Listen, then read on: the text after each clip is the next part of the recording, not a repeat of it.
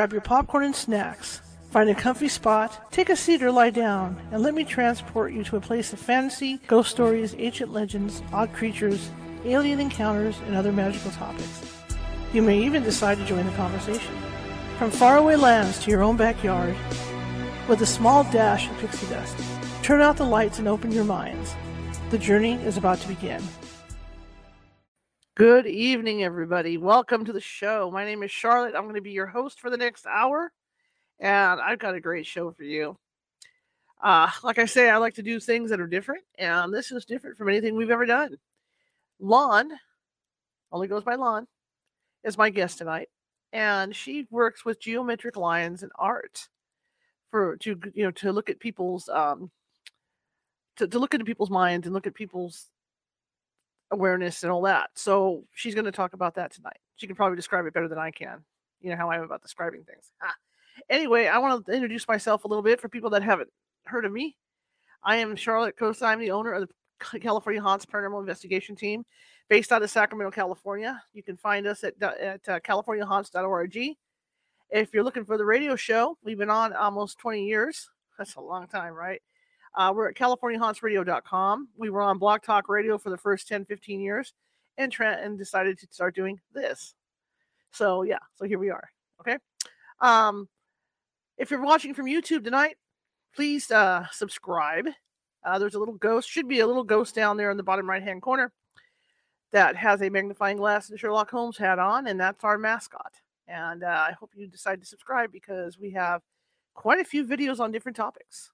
Uh, if, you, if you peruse it, I think you'll find something that interests you. Anyway, I want to welcome you all. And in a minute here, I'm going to bring on our, our guest. And uh, I'm fascinated by her art. In fact, I was able to get uh, grabbed three or four pieces of her art off her website, which I'll be able to show during the interview. We're going to be doing a phone interview tonight. She's in San Diego. So I'll just let you know that ahead of time. But uh, I think you're going to be really interested in what she has to say. I know I am. If you're interested in learning about ghost hunting, Okay, California Haunted Paranormal Investigation Team, right? That's what we do. We go set we go to people's houses, we help them or businesses uh, to understand what's going on, and it's all it's, it's all a part of educating people and helping people to figure out what, what's going on. You know, we don't go in believing there's ghosts in there. We go in to debunk, and when we can't debunk anymore, then we start looking at other things. Okay, and we do it for free. We don't charge for our services. So if that seems of interest to you, give us a call or uh, send shoot me an email from the radio website, and uh, we'll make plans to go out and see you. Okay, I'm third. We have 35 people strong up and down the state of California, and so we can cover almost any county. We have people in Oregon, Washington, and Nevada, and Hawaii as well. Okay, without further ado, I'm going to bring Lon on, and we can start talking to her. So let me get this going.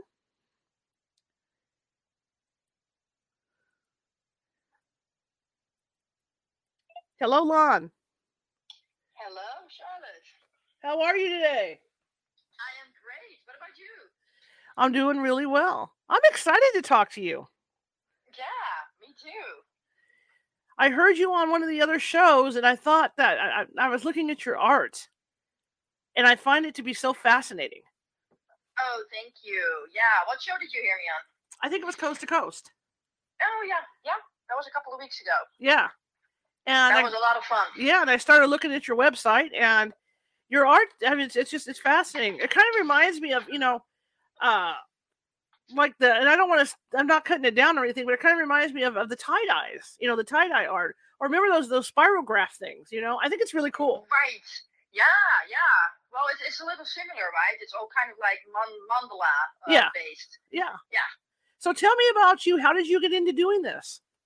Um, you know what? My background is in graphic design. I was trained in Europe and went to art school there, and kind of went into the the graphic design uh, industry, uh, marketing, um, you know, uh, like logos, websites, things like that.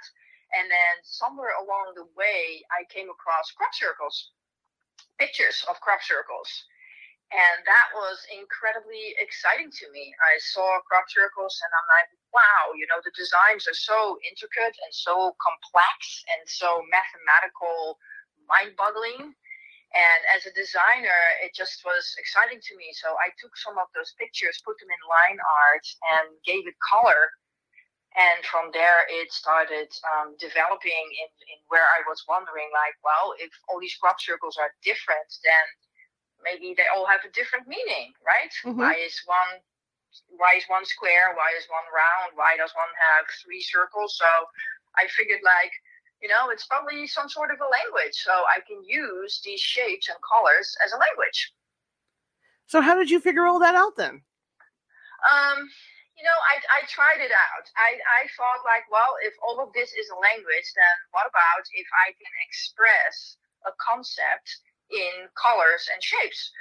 So what about a concept like like healing or or love or intimacy or authenticity or kindness? And I would just and I'm an intuitive, so I would just sit with that concept. Like if you tell me like feel into what kindness would look like, Mhm. I would just go in inward, go into meditation and sit with that and then I would just express that in colors and it would just appear in front of me and it would make a lot of sense. Like I made one for kindness and it's all turquoisey and green and beautiful and flowy and it has water in the background and it just feels it comes all from that heart area, right? From the heart chakra, which is green. And um the throat chakra is blue, and in between, they say you have a um, uh, what's it called? A high heart chakra, which is more turquoisey, which is the expression that flows from our heart. So that's why it became all turquoisey, I guess. Um, so from there, it went from concepts to people. Because Okay. then somebody asked me, like, well, could you draw me in sacred geometry and shapes and colors? And I'm, I'm like, yeah, let me try that. And it worked. I just So find this- you know, just remind. Sorry to interrupt. We'll continue with this, but it reminds me of, of you being able to draw auras. Only, only this is the way you, you see them. right. It's, it's almost like the, the, the expression of, of something that, that I can feel, like the energy or the vibration or mm-hmm. the frequency of somebody or a concept. And if you translate that, what would that look like in a way that we understand it? So it becomes a language because my clients are all over the world and, and my oracle decks for instance are translated in many languages and people get it you know i mean a, a, a picture the colors it's the same in any language and how amazing is that in especially in this time right right i mean Mhm. this is really harmonizing it brings us together When you're sitting with somebody like that, how long does it take you to start seeing stuff? I sometimes see it while I'm sitting with them, but most of the time, I like for my soul portrait journey, for instance, I, I do a soul connection session in which we connect either in person, but mostly over Zoom. And I ask a lot of questions, and we meditate together, and we go inward, and I connect, and I feel their frequency. And after that, I, it's it's more that I sort of tell the universe like okay i'm ready to open the channels to receive Mhm. whatever needs to come through for this person and then i just start drawing i start on i do this digitally so i go on my computer and i just for instance put a circle down and i make it green and then i tune back in to the frequency of this person and the pictures that they have given me because i always ask for a couple of pictures of them like snapshots Mhm. and then I just look at the picture and then I look back at what I'm creating and I can just feel whether it's in alignment, whether it's a match, whether it resonates. So, and then I just, you know, I just flow through it and it just develops. I just follow what feels right. And the end result, I mean, I've been doing this for years now and I've done hundreds of people. Um, it, it works and people recognize themselves recognize themselves in it and and I describe it as well. I describe the whole thing, like what you're seeing, what it means, how it applies to your journey as a as a soul. So I don't necessarily to answer your question more direct, I don't necessarily see the end product Mm-hmm. right away when I look at that person, when I see them in person, Mm-hmm. but it develops like it just flows You know, it's it's like channeling. I don't think a channeler usually knows what they're going to say until they're just let it go and just start talking, right? Right. Or an automatic writer, yeah. Right, right. So it's it's it's kind of the same as that, you know. I don't know.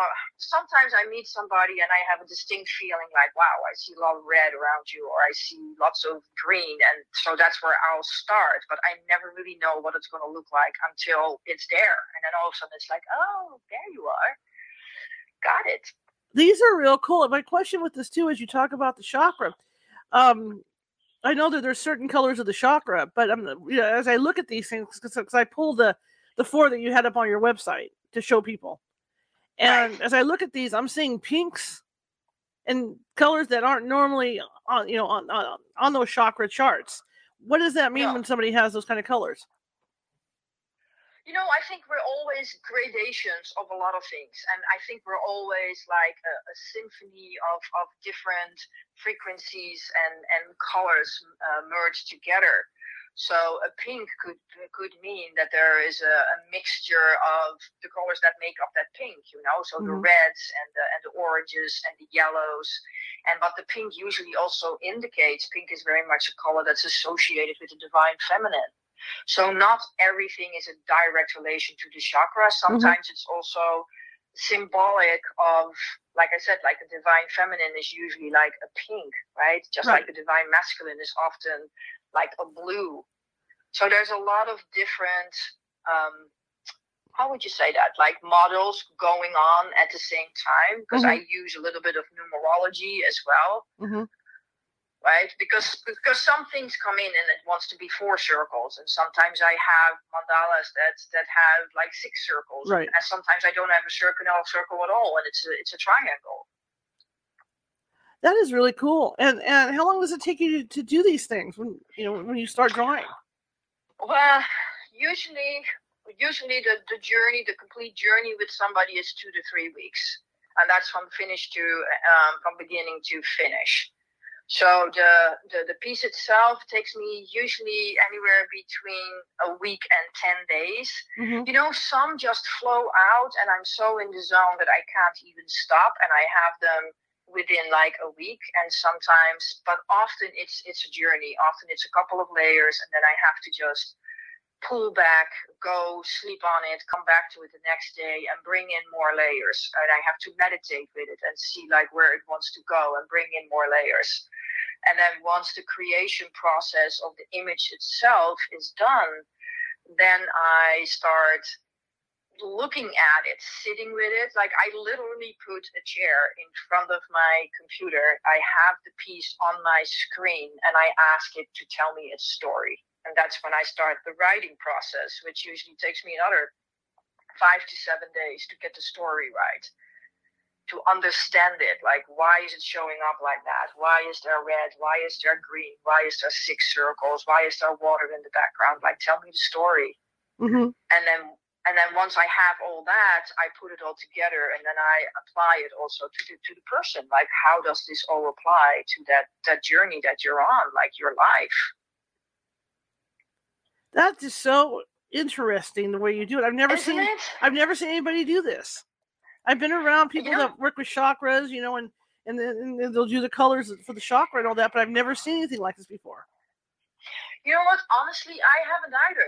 As uh, th- there's probably other people that do something like this, but I Mhm. have never seen it like outward this Mhm. way. So I might be one of the only people in the world that does it. So Mhm. it took me a long time also to understand it and to to get the story around what I'm doing and to put it in a context and a sort of like a um, you know a system in where where it made sense to me and where I also could repeat it and where Mhm. I could explain it and where I can work with it and now especially the last year I would say it makes so much more sense and that's why I wrote the book Modern Merlin Mhm. because all of a sudden what I do kind of fits in the whole new paradigm that I describe in there as well.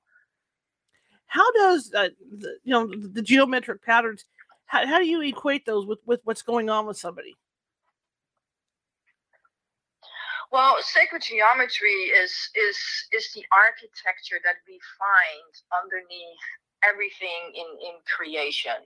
So the way I like to envision it or explain it and understand it myself is that like energy in its purest form when it's only energy and it hasn't been formed in in something substantial mm-hmm. it hasn't taken on anything it is just free flowing right? To go from free flowing energy into a form it has to follow something to go from nothing into something right? Right. So that in between I see as the sacred geometry layer. So it's almost like envision yourself a layer, and we call that sacred geometry. And above that layer is is the ocean of free flowing energy, mm-hmm. and under that layer of sacred geometry is form. It's like you know bodies and stuff and plants and birds and people and right anything that has to be created star systems earth planets all of that so the way I see it is almost like that energy at some point flows to that layer of sacred geometry, takes on different shapes and forms mm-hmm. that we then see in our in our world, in our three dimensional world. So at the basis, there is always geometric patterns and, and repetitions. That's why you find certain geometric um, patterns or, or shapes, like for instance the spiral we find the spiral everywhere in nature. You know, we see it in we see it in plants, in flowers, how they curl up, but we mm-hmm. also see it in star systems. We see it in the way um, the ocean waves break onto the shore. We see it in our DNA, like you know the the uh, the DNA strands, how they spiral as well. So there is repetition of the same design mm-hmm. or blueprint mm-hmm. everywhere and, and we see it in inside our bodies as well. Like the way our atoms right. revolve around each other is actually the same way as planets and stars do it in in the macrocosmos. So. Mm-hmm. So there's rhyme and reason to it, and when I discovered that, that was to me that was really exciting mm-hmm. because I'm kind of like a nerd at heart. I mean, I'm an artist, but I love math and I love science and I love to understand. I'm a digger. Um, I'm looking at the colors too, and what I find interesting about this is that what can you explain to me why certain colors are are, are at different levels? What do you mean different levels? Well, I mean like like like when you draw the geometric patterns, you know, like you might have like the light blue and or, or, or yellow in the middle, uh, like this one I'm looking at that was on your website. Uh, that's in the middle of what looks like the star. Um, right. You got like a flower there, but in the middle of the flower is the yellow, and then it goes to light blue, and right. then and then it goes to it like. Depends. Right. Yeah. It, it depends on what concept we're, we're talking about or what person. A lot of them are mm-hmm. soul portraits.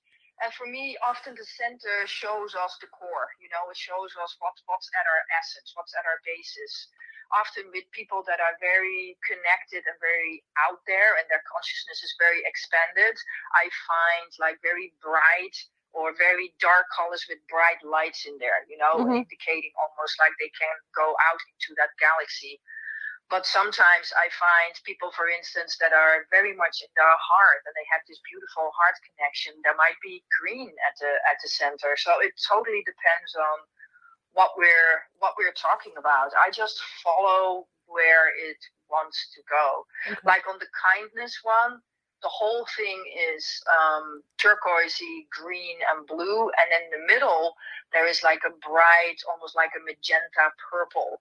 And that to me is an indication of uh, connection to source because that's where the colors of the, the higher chakras go. Right.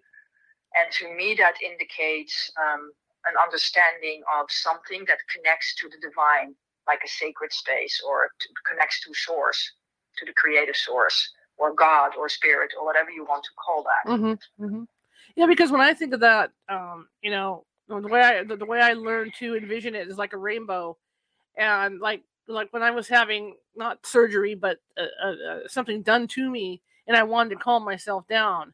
I started up at the red color you know, and imagine that, and then slowly brought myself down all the colors of the rainbow to where I finally hit that white light at the bottom to to calm everything. That's why when I'm looking at the mm. colors, I'm trying to, you know, I'm, I'm trying Beautiful. to visualize the colors that, that, that you're doing. Right, beautiful.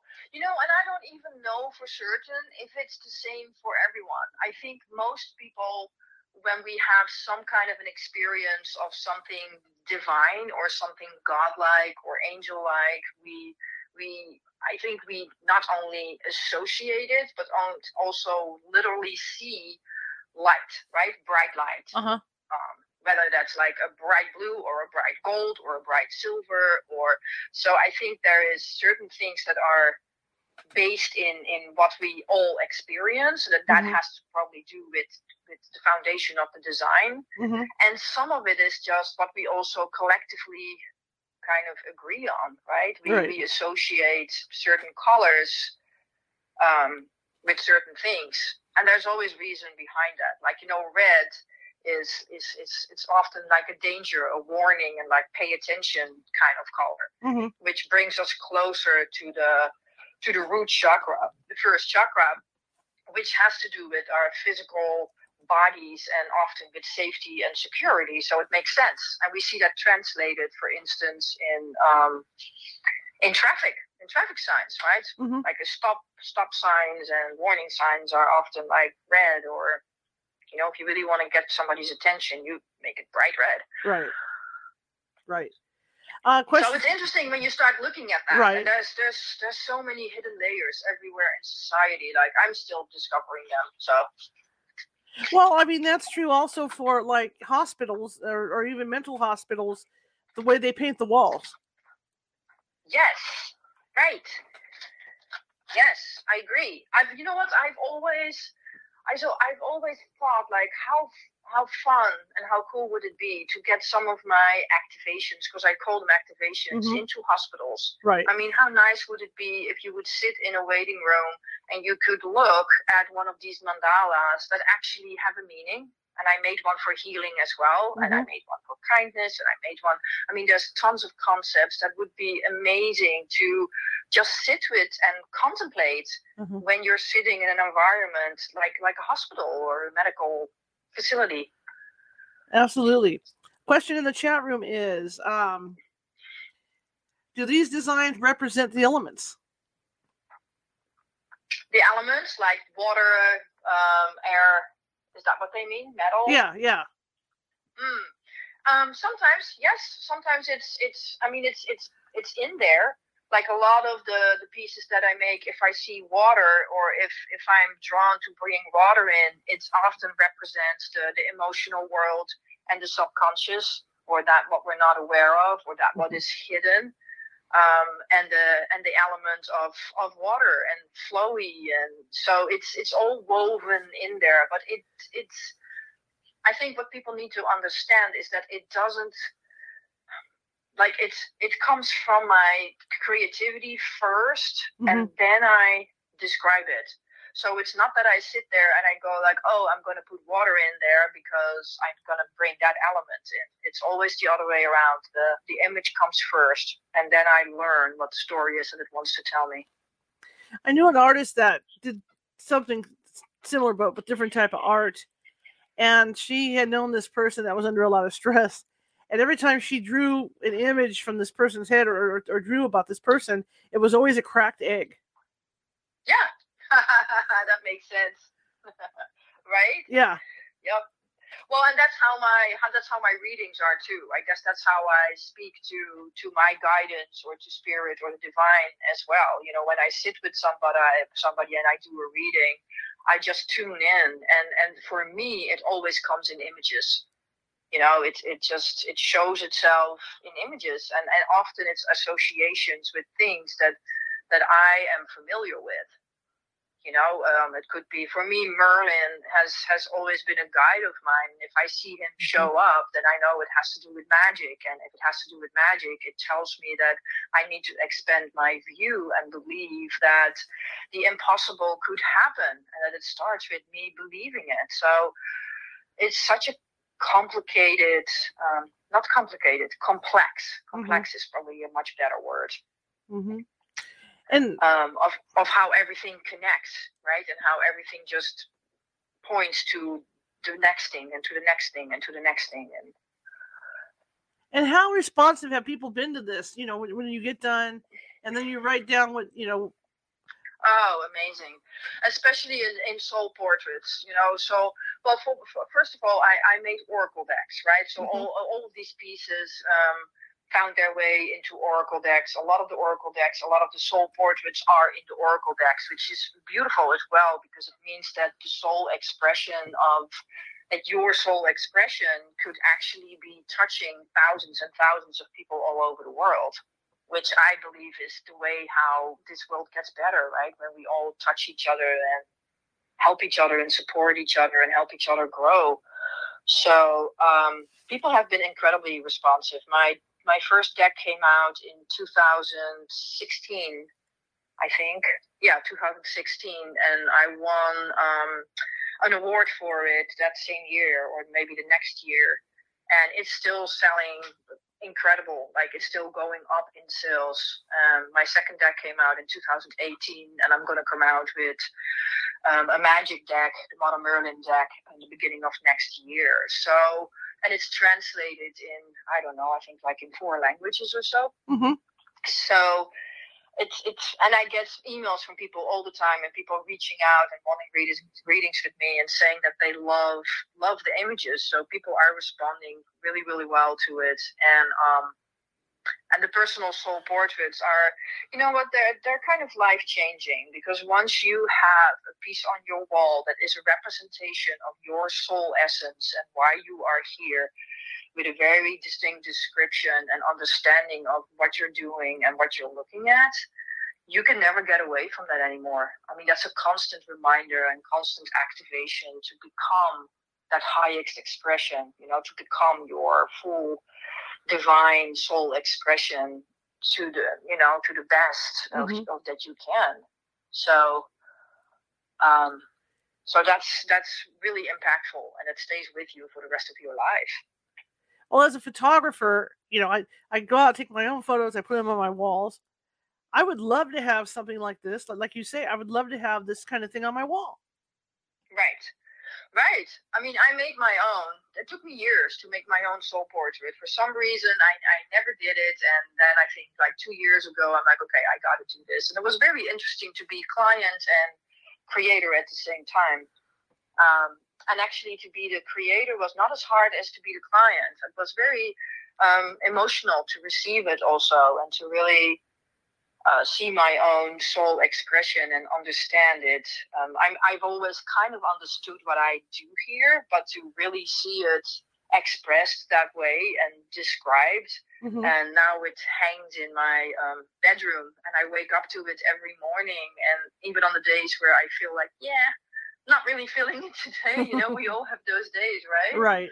And then that soul portrait is hanging there and going like, well, you signed up for this. This is what you're doing. So let's go. Let's do this. This is really cool. Now, do you close like a lot of automatic writers will close their eyes? You know, when they do the automatic writing, do you do this with closed eyes, or, or are you fully awake? No, I don't do it with closed eyes but I often do it standing up and I move and I don't really use my mind. Like I said, I don't I don't think about it. Like when I'm in that creation process, mm-hmm. I have music on, I'm singing, I'm in my happy space and I'm just, you know, I'm, I'm like a conductor. I'm just like pulling from different places, working with pictures, working with gradients and transparents, and a little bit here and a little bit there, and so it's it's kind of mindless. Mm-hmm. But I do use my eyes because it's a very visual visual art that I do. So. So when somebody comes to you and wants this done, what like you say you do some meditation, what what, what do they have to do on their end?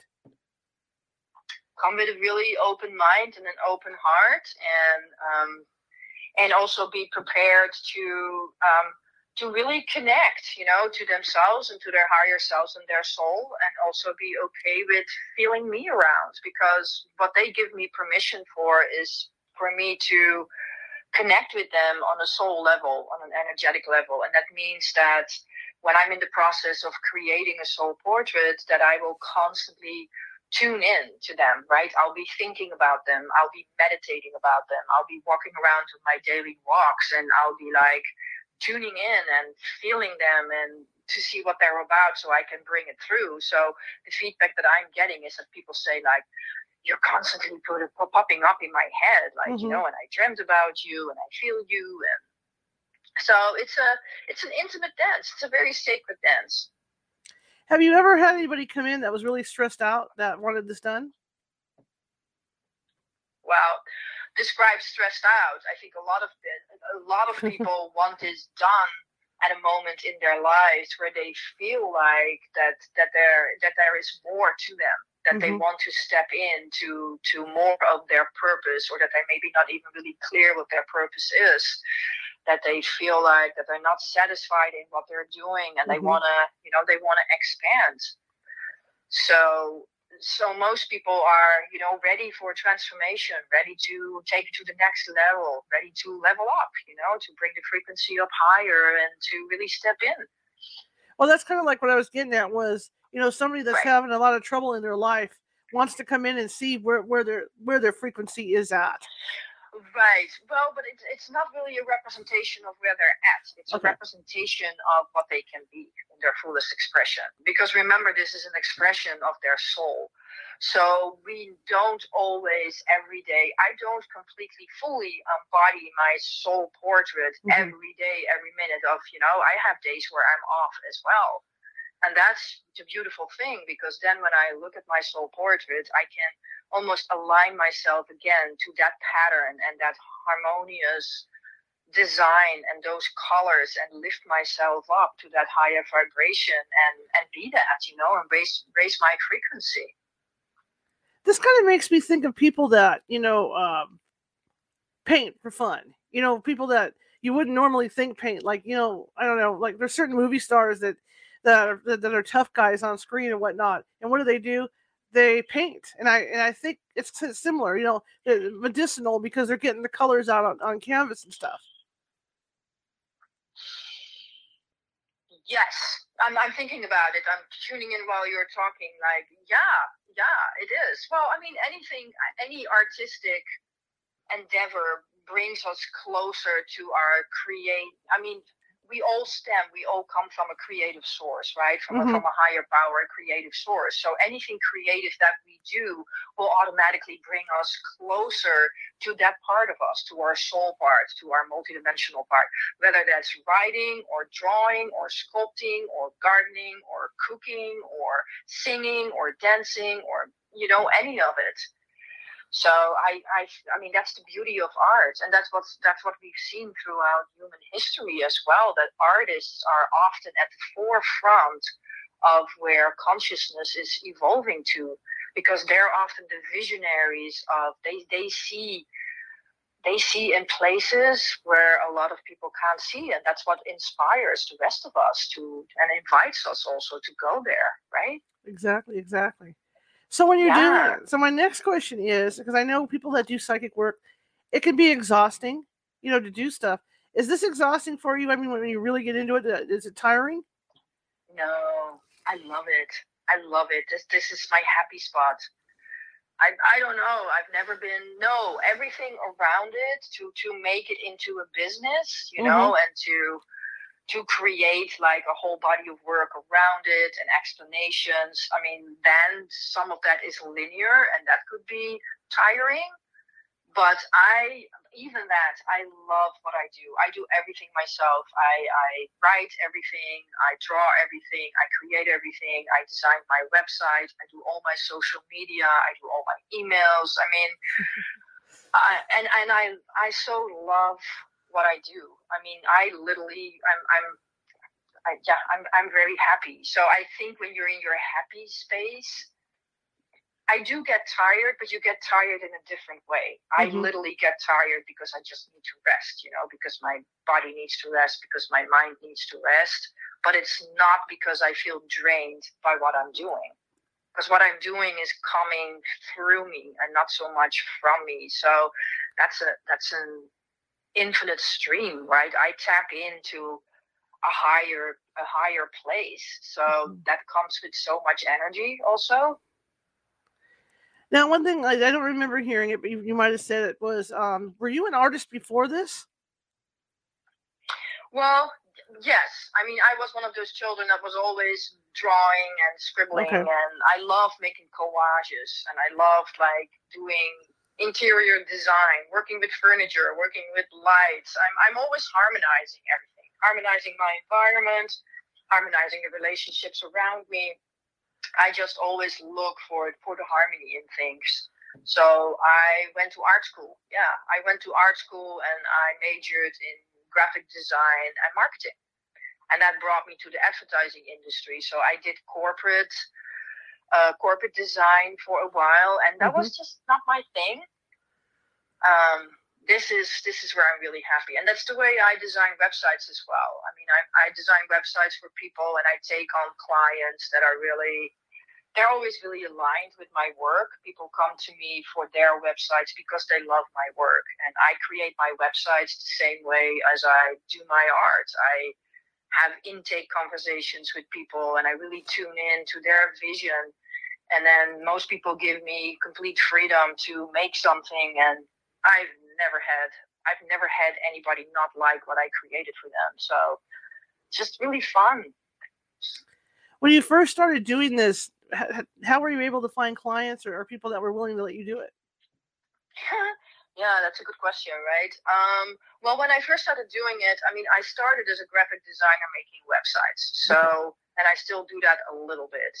And then on the side, I, I started messing around with these crop circles and colors and shapes. And then I started making them for people. And at some point, I had so many of them that uh, somebody suggested, like, you should put it in an Oracle deck and find a publisher. Mhm. And this is actually a really cool story because I had no idea how to find a publisher.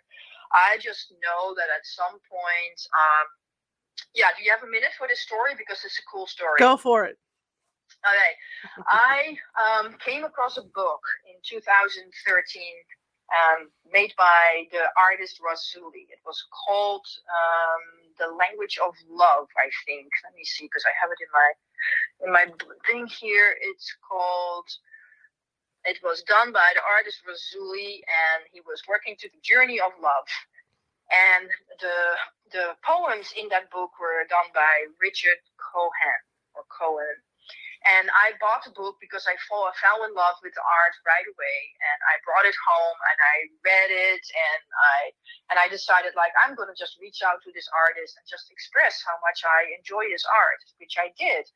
And he wrote back, and it turned out that he lived in Hollywood in California, and I'm in San Diego, California. And he invited me to come up and come to his studio and have a chat.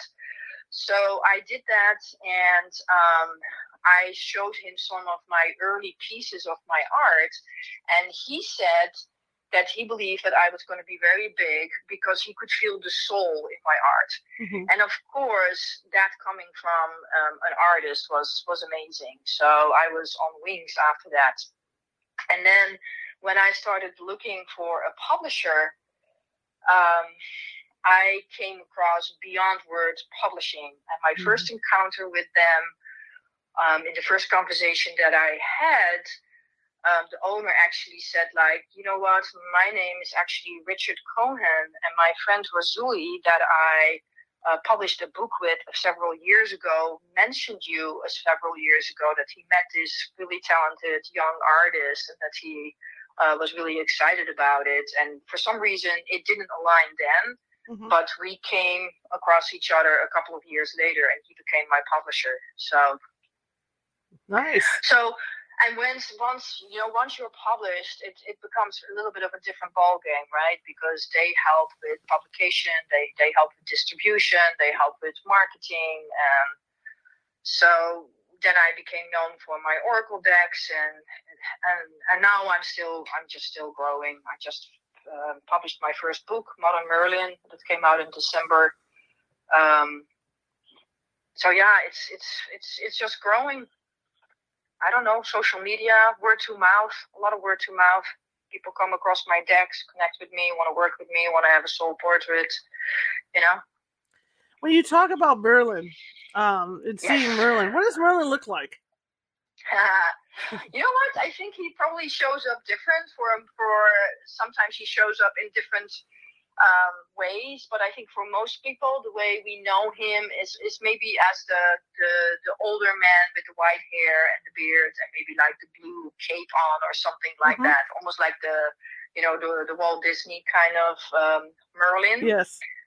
Um, right, and I associate him with magic, but sometimes he comes in different shapes. You know, it's at, at some point you just either understand the, the the feeling or the frequency or the vibration of it. So for me, when I I woke up one morning and I just knew like, oh, Modern Merlin, um, and I thought like, wow, that's a really cool word. You know, Mhm. it's a cool. Um, and then I looked it up, and I'm like, okay, it's not a book. Then then I knew like, oh, it's the book that I'm re- writing.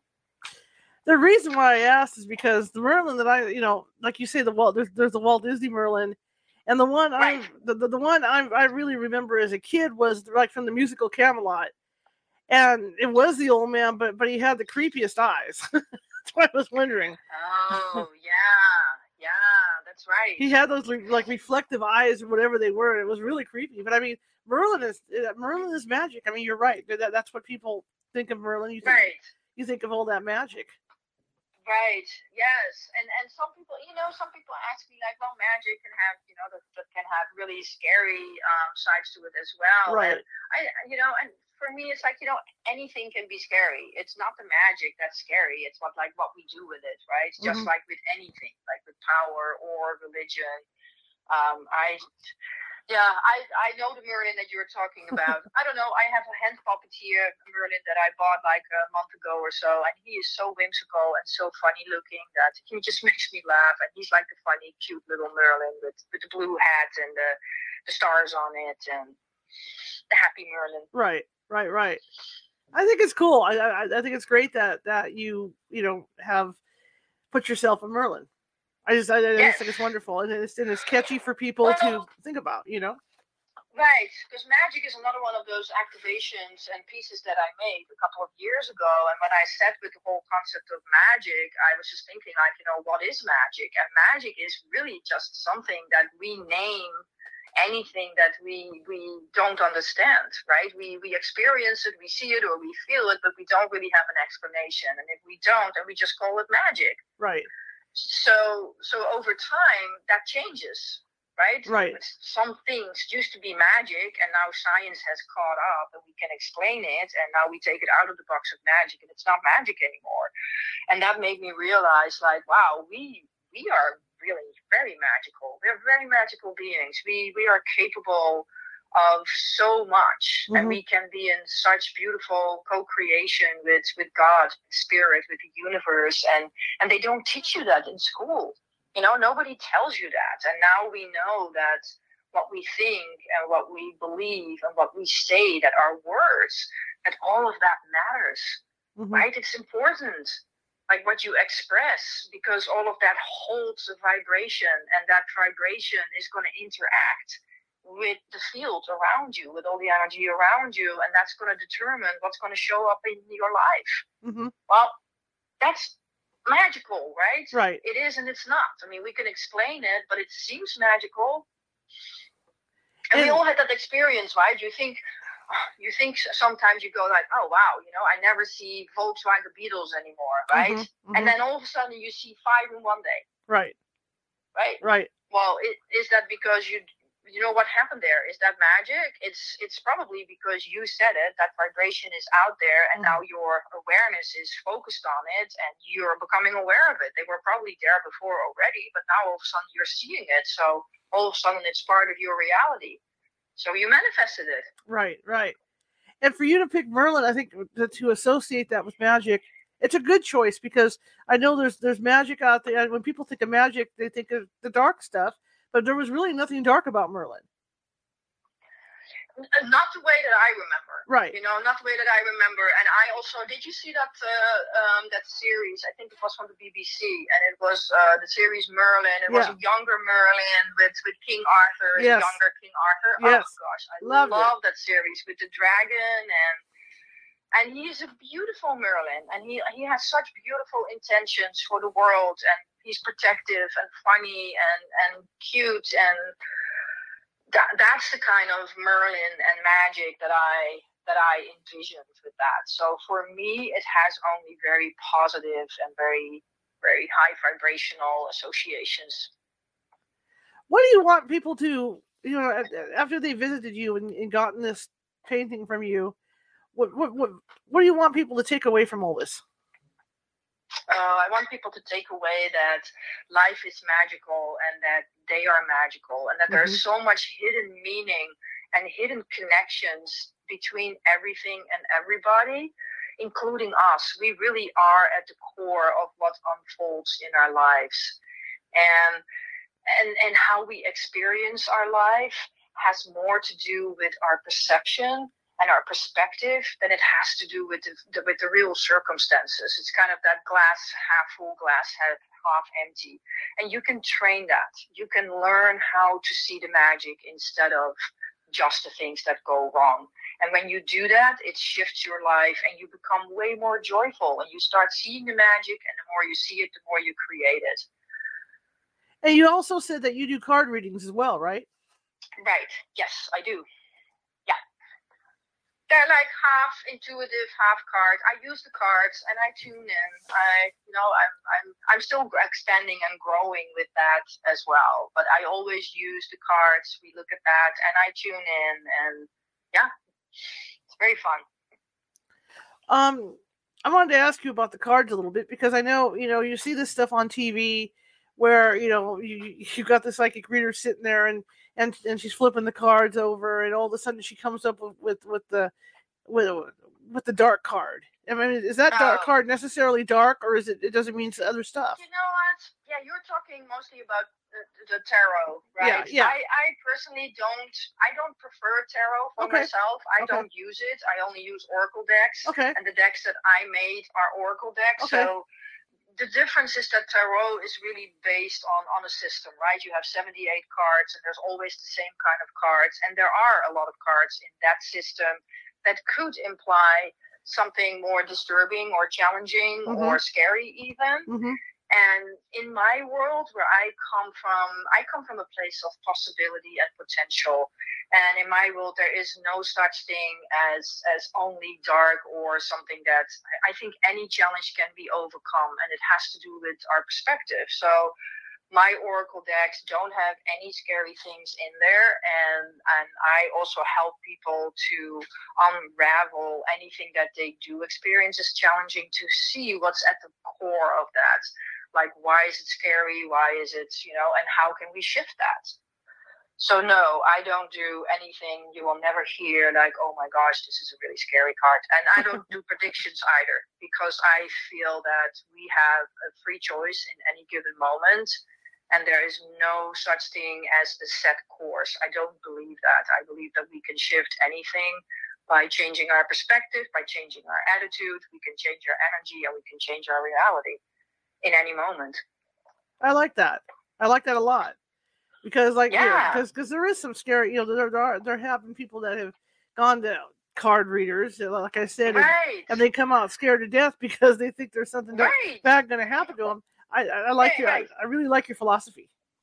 Yeah, and, and, and, and here's the scary thing. Like, if somebody tells you today that, oh my gosh, you know, tomorrow something terrible is going to happen, you're going to trip, and you're going to fall, and you're going to break your leg, right? Right if if you walk out the door tomorrow and you have that on your mind and you think that's going to happen, then the chances that it is going to happen are probably pretty big mm-hmm. because mm-hmm. you're going to feel clumsy, you're going to feel scared, you're going to feel like, oh my gosh, right? You're not in flow, you're already restricted, you're, you're so. I, I would never do that. So instead, I would much rather tell some somebody, you know, the potential and and something that's possible for them and what I see available to them because there's so much available to all of us in in any moment. How long does it take to do an, an oracle reading on somebody? Um, most of my readings, I think on my website, I, I put them down is like 15 minutes, and most of the time I go over. Mm-hmm. I mean, you can you can sit with people for a long time, and it's so much fun also, and and there's so many layers to look at. So, I would say on an average, uh, 15 minutes. I'm going to start doing live readings in San Diego in. Um, in a store here in Encinitas pretty soon, just because I like the the one-on-one contact, like the real contact, not Mhm. just on Zoom. Mhm. Um, and then I'm going to offer like 15, like one five minutes uh, options as well, and 30 minute options because sometimes that's you know people just have only 15 minutes or they don't want to sit for 15 15 minutes and but online, I usually offer 50 because, in my experience, if you're online in 15 minutes, you don't do that much. So, Mhm. Mhm. That was my next question is um how did how did you adapt to COVID? To the lockdowns. wow.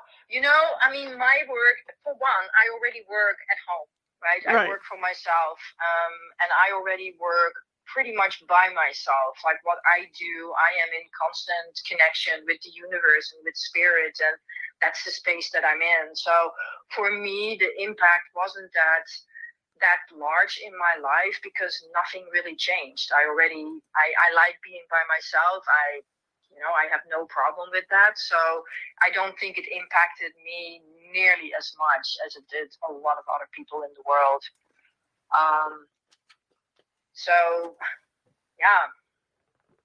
And it made me almost, you know, it made me feel much more motivated to bring more of my my work out um, and accessible online you know realizing like wow you know i think the great thing that came out of covid is that we all realized like how much we can be connected through programs like zoom and you know i mean it was it was sad that we couldn't do it live but on the other Mhm. hand i i talked to people from all over the world. I had a woman from dubai connect with me. I had somebody from south africa. I had a couple of people from australia. I mean how fun is that? That is fun. Did you find it um harder or did you have to adapt to being able to feel people I don't want to say feel people out, but you know, with, your abilities to do it via via camera instead of being like in person? Did how, how did you adapt to that? you know what not really because i can i can do it even when i listen to somebody or even if if i don't see them or or hear them i can just tune in it gets easier if somebody is right in front of me but especially when we're on zoom and i can see them i'm Mhm. very visual so that that helps but um yeah I, I you know what i think our abilities also expand with our possibilities you know it's almost like people who lose their sight often report back that their other senses expand much more, right? They get much more sensitive and, and in hearing or in touch. So I think it's the same with with us. You know, if we can't really meet life in person, our our abilities will expand to Mhm. do it in other ways. And I find that more and more. So now, Absolutely. And now, you know, it's kind of like second nature now for people to be on Zoom because at first right? everybody was Yeah. pushing the wrong buttons, you know, and not Right. knocking on the screens and Yeah, I all mean, that. So now I'm- it's just I'm I'm running a, an online course now that I uh, that I'm offering on Zoom, and I'm really excited about it because I have I have people sign up from from all over, so I'm not limited anymore to just my you know my local followers or my local community, but Mhm. anybody from anywhere can can join, and and that's really exciting. um I think it brings us together that way, right? Oh yeah, it does. I I think Zoom has done wonders for people. Um, you know, Right. things like Streamyard too, because you, you you can go up to ten guests even on here. You know, if, if you want, if anybody wanted to do a, a, class uh, on this stuff as well. You know, it Right. took me a while. I mean, like I when, I when I first switched this show over, it was it was probably six months before COVID. You know, and I started being on screen. It took me a while to get used to it. You know, and I know a lot of people had had, had to make that adaptation. And that I used to laugh at some of the videos because you know people were just so awkward. you know when they were Right. on.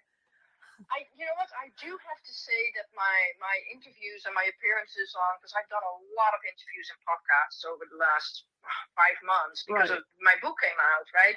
I have to say that the ones on the radio are often easier. It's easier for me to get into a flow because, like right now, I'm just pacing through my um, through my kitchen, and often I have my eyes closed and I'm just really tuning into your, you know, into your voice, your questions, your energy.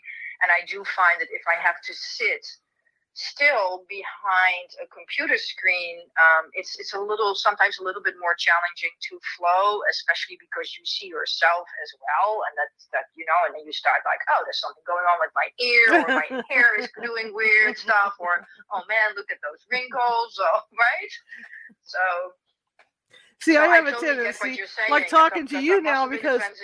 I'm so relaxed talking to you at this point. My chair rocks back and forth, so people will Right. notice that because I th- th- they'll know when I'm in a flow because I'll just start rocking back and forth on, on camera. Right. yes. I haven't.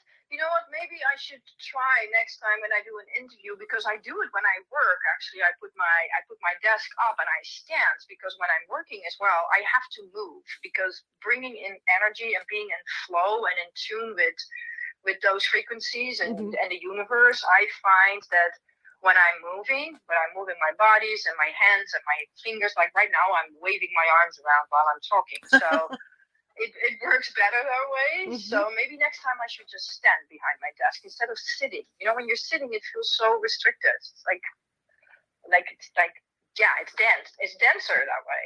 I agree. So, how do you prepare to do like an oracle reading for somebody? Do you have to meditate first, or what? I usually set up the space like before I go into a reading. Uh, when people book uh, through my website, I one of the questions that I do ask them is like, is there something in specific that you want to address? Um, so I set up the space. You know, I take I take a couple of minutes to do some deep breathing, to to tune inward, to ask my guidance team for you know to to support me and to be in the right space. And then other than that, I just go in with a very open mind and an open heart and I tune into the person and I just allow whatever needs to surface to come forward. I never know. I, I don't try to steer it. It's just like my pieces, you know, I never know. And do you record them th- these meetings for people so so they can see them later on? Okay. Yeah. Yeah, yeah, yeah. Yeah, because I do it all on Zoom, so that's easy, right? Sure. Although sometimes I have to say I forget to to push the buttons. I've had some or halfway I go like, oh no. yeah. But Yeah. yes, yes, in yeah, in theory I do. We all do that. You know, my listeners are used to me. You know, when I start the shows out, I'll say, "Just a second, I gotta make sure I push my buttons. It's all good." You know, Right. we all forget to push our buttons. We get ahead of ourselves. You know, and the next thing you know, just uh, something's not pushed, and you're like, "Oh my god!" You know. Right. yeah, but yes, yes, I do. I do record them for sure. Yeah, and I usually use like two cameras, so so I can talk to the person and they can see me, and then I have my other camera um, pointed to my desk in front of me so they can see my cards. Because that's the only downside of not doing it in person. hmm Because if you work with cards, they're laying in front of you on the table, right? So it's Right. hard to do that on screen. So I figured that out. It looks pretty good. Um, I have a second camera that is just pointing at uh, the spreads that I have. That's So, cool. That's a good idea. Yeah. Yeah. Yeah, yeah, no, that took me a while. Well, I'm I'm a technical nerd also. I love that stuff. I'm very technical. Um, I'm very savvy on a on a computer and all of that. So that's the stuff where I, I like good lighting. I like good backgrounds, and I created a course online for a Modern Merlin, and I went all out. I do it with PowerPoint presentations and beautiful backgrounds and beautiful imagery, and I made like full screen meditations with my voice and music and my art, and um, yeah, I like that stuff. You know, it's all expression, it's all creativity. What makes you stand out from other people that do uh, readings and, and similar stuff? Well, for one, I use um, I use my sacred geometry oracle decks. I don't know anybody that that works with that. Mm-hmm. Um, I think that makes that makes it really unique. I also think that um, I come a little bit from a different place because I I am I am I'm very good at giving people different perspectives and asking them the right questions that make them think.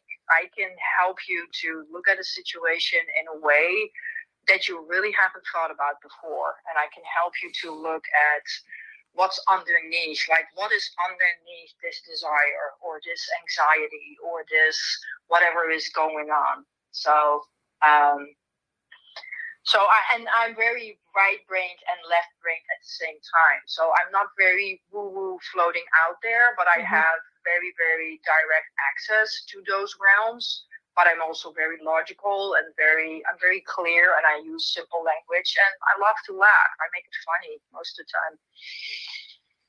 So you've written your book. What's next for Yes. you? What's coming up next? Oh, what's coming up next? Well, I'm starting my Modern Merlin course online on Saturday, this coming Saturday. Um, so if anybody still wants to join, they're gonna have to hop on right now. Um, my Modern Merlin deck is, uh, I just sent it out yesterday. The written part is done. I sent it to my publisher. Now I'm gonna focus on all the cards, the design, and the design of the box. That's gonna come out in the beginning of next year and um, I'm sure because they're already pushing me. I'm sure there's going to be more courses. You know what? I want to bring out more simple courses, like Mhm. simple courses about how to work with Oracle deck, for- uh, for instance, Mhm. or uh, you know, simple courses about sacred geometry and why it matters and so a lot of things i want to make things accessible for people you know i think a lot of people are waking up to to a broader perspective and a, and a, a new belief system and a new paradigm and i think there's a lot to catch up for many Absolutely. And how can people find you? uh, my website is the best way which is lawn-art.com Okay. And another really, really fun way is to follow me on Instagram because I'm very active there. I almost post daily. Um, and it's like everyday magical things. I post my cards, cards of the day, cards of the week. I post like animated versions of my activations. I do some videos where you see me live. Um, it's just fun. So that's a great way to to follow me, uh, and that is long underscore art. And where can people But you can find access uh, on my website as well. awesome? And where can people get your books? Or your book? I'm sorry. Oh my gosh, where can they not? Um, you know, it's in all the, the, the normal places. You can buy it through my publisher, which is Beyond Word Publishing. You can get it on Amazon, Barnes and Noble, Indie Books, um, Goodreads. I, I don't know. It's it's like it's it's everywhere. And I'm so sorry if I didn't mention some of the places where it is being sold. That's cool. Um, Amazon is what everybody knows, and that's probably the most simple, and that's where you can get my Oracle decks as well. And again, you can find the links on my website as well, and more information about it. It will tell you a little bit more. There's little videos about it, little trailers. So Fantastic. Well, I want to thank you for coming on tonight. I appreciate it. yeah, this was fun. and I love Very your fun. art. I, I love your art. I just love it. I mean, I can't say I can't I can't stop saying that. I just think it's beautiful. Mm, well, let's connect and uh, let's plan your soul portrait journey. All right, let's do that. All right. Well, thank you so much, and you have a good evening. you, okay. Charlotte. Thank you. Okay. Bye Thank bye. you. Bye bye. Okay, that was really cool. I love her art. I mean, I, I have to find out, look, look into having mine done because that that is just terrific. I was thinking, I was wondering if I could do it. You know, just kind of put myself in a meditative state and do that, but I don't know. I don't think so. Um. anyway, that was a great show, and I hope you guys enjoyed it too. Tomorrow night, we're gonna have a death doula on. The show's gonna be at 5:30 p.m. Pacific. We're gonna go an hour early. Death doula Jenny Grace Lyons is gonna be with us, and we're gonna be talking about home funerals and conscious deaths tomorrow. So it should be an interesting night. Um, you know, anybody that's had a death in the family, and you know the high cost of having the body at the funeral home. You know, um, I, I think the costs are a little different if, if, if you have the body at at home to to do the wake and all that. So it should be an interesting hour to talk with her and, and, and get some ideas from her, you know, and talk about different things and, and look at death from the perspective of a of a, of a, of a death doula. So join me tomorrow at 5:30 p.m. Pacific. If you like the show, share it with five people. If you hated the show, share it with five of your enemies. We're equal opportunity here at California Haunts Radio. Be sure to check out our website at californiahauntsradio.com. Also, please, if you're watching from YouTube, please subscribe. Please cl- cl- click on that little guy down there with the magnifying glass and the Sherlock Holmes hat. And please, please subscribe because we really would like some subscribers. If you have trouble finding our YouTube site, go to our website at californiahauntsradio.com and click on the video that's on the front. That'll take you over to our YouTube our YouTube site. Also, all our archives are also located on the uh, well, not all of them yet because I'm updating, but um, CaliforniaHauntsRadio.com has all our archives going back a year and a half, two years almost, that you can check out our videos. Anyway, again, I want to thank you guys for coming. I have also teaching a class on May 21st from 11 a.m. to 2 p.m. Uh, yeah, 11 a.m. to 2 p.m. Pacific. And it's going to be Ghost Hunting 101, where you learn ghost hunting techniques, basic ghost hunting techniques uh, for people that just want to go in, and, you know, with their families and check out a haunted hotel. But these techniques will help you get better quality evidence that, that you can sh- share with your friends and stuff. Okay. Plus, it also teaches, it teaches for both, really. It teaches the basic stuff, and it also teaches the stuff for the more hardcore person that that wants to run a paranormal team. So if you want to check that out, uh, that's over at the California Haunts Meetup. Just just just Google California Haunts Meetup and you will find us. Anyway, I want to thank you guys for coming tonight. And again, I will see you tomorrow. I'm going to share her contact information and where you can get her books and all that good stuff uh, in a couple minutes here. And then I'm going to bail out of here. But I will see you tomorrow at 5:30. So here we go. Website lawn-art dot com.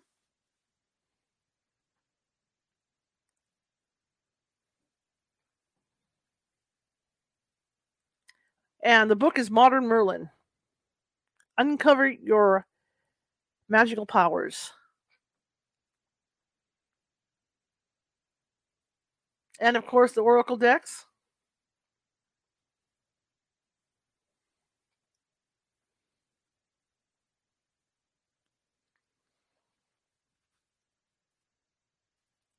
and they're available at Amazon and other booksellers.